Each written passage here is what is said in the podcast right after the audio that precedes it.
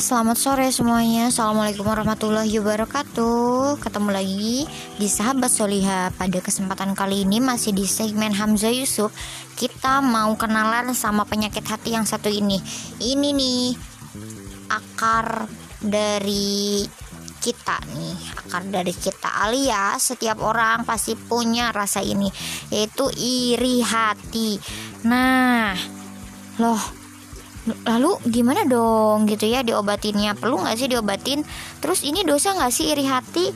Nah teman-teman semuanya sahabat-sahabat soliha penyakit hati pada dasarnya memang ada yang diharamkan dan ada juga yang diperbolehkan atau bahkan diwajibkan. Iri hati ini adalah penyakit hati yang parah nih oleh sebagian ulama ini dianggap juga sebagai akar dari semua penyakit alias julid gitu ya kalau iri hati itu bahasa kitanya. Nah induk dari segala penyakit hati itu biasanya adalah pengen lebih dari orang lain. Ya, ya tak serakah yang kemarin-kemarin sudah dibahas ya tentang serakah ini pengen lebih dari orang lain Nah, dia nggak suka nih kalau orang lain ini punya hal-hal yang lebih dari dirinya. Kemudian intinya ini setiap nikmat yang ada pada orang lain dia nggak seneng nih. Ih, kenapa ya dia kayak gitu? Ih, padahal sih pokoknya julid aja ya ini. Para juliders juliders mohon maaf ya karena ih para juliders itu hati-hati punya penyakit hati yaitu iri. Dan ini bisa menggerogoti hati-hati sahabat-sahabat semuanya loh. Bisa jadi nambah lagi penyakit-penyakit yang lainnya. Nauzubillahiminzalik ya ampun.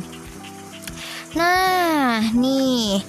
Lalu apa dong ya obatnya ya kalau misalkannya masih tahap-tahap iri ya maksudnya masih tahap eh, nggak e, suka aja ataupun pengen lebih dari orang lain itu ya masih wajar gitu ya. Tapi kalau udah masuk ke dengki nih artinya dia udah nggak suka sama orang lain. Eh dia juga melakukan hal-hal yang nggak baik nih ke orang tersebut. Malah mencelakakan malah membuat fitnah malah menyebarkan gosip. Iya astagfirullah itu nggak banget deh. Nih berdasarkan Imam Maulud dalam Hamzah Yusuf ada dua obatnya. Yang pertama sadar bertindak melawan hawa nafsunya sendiri. Kemudian ada lagi nih itu kan termasuknya hawa nafsu ya. Setiap manusia juga pasti pengen punya uh, ambisi lebih dari orang lain gitu kan ya wajar. Tapi kalau misalkan ya udah pada tahap tahap lagi. Tahap yang mencelakakan orang lain kan nggak bagus gitu loh. Maksudnya kalau ingin irinya ke yang baik-baik ya jadi motivasi ya nggak apa-apa gitu. Tapi kalau udah jadi nyelakain orang nyebar fitnah ke orang kan nggak bagus juga gitu. Ya pokoknya hati-hati aja ya. Jangan sampai uh, penyakit hati ini menggerogoti tubuh sahabat-sahabat semuanya. Harus wanti-wanti apalagi kan sekarang nih bulan puasa lagi puasa. Masa punya penyakit hati lo ya? Kemudian julid-julidin orang lain kan nggak bagus.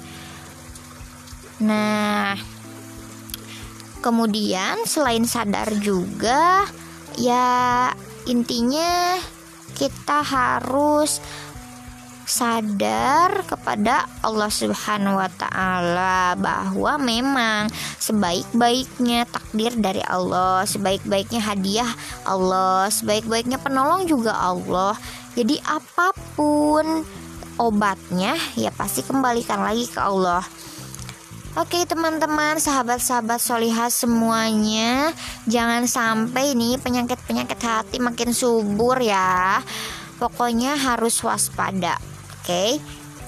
Dan segitu aja kali ini. Terima kasih. See you next time. Assalamualaikum warahmatullahi wabarakatuh.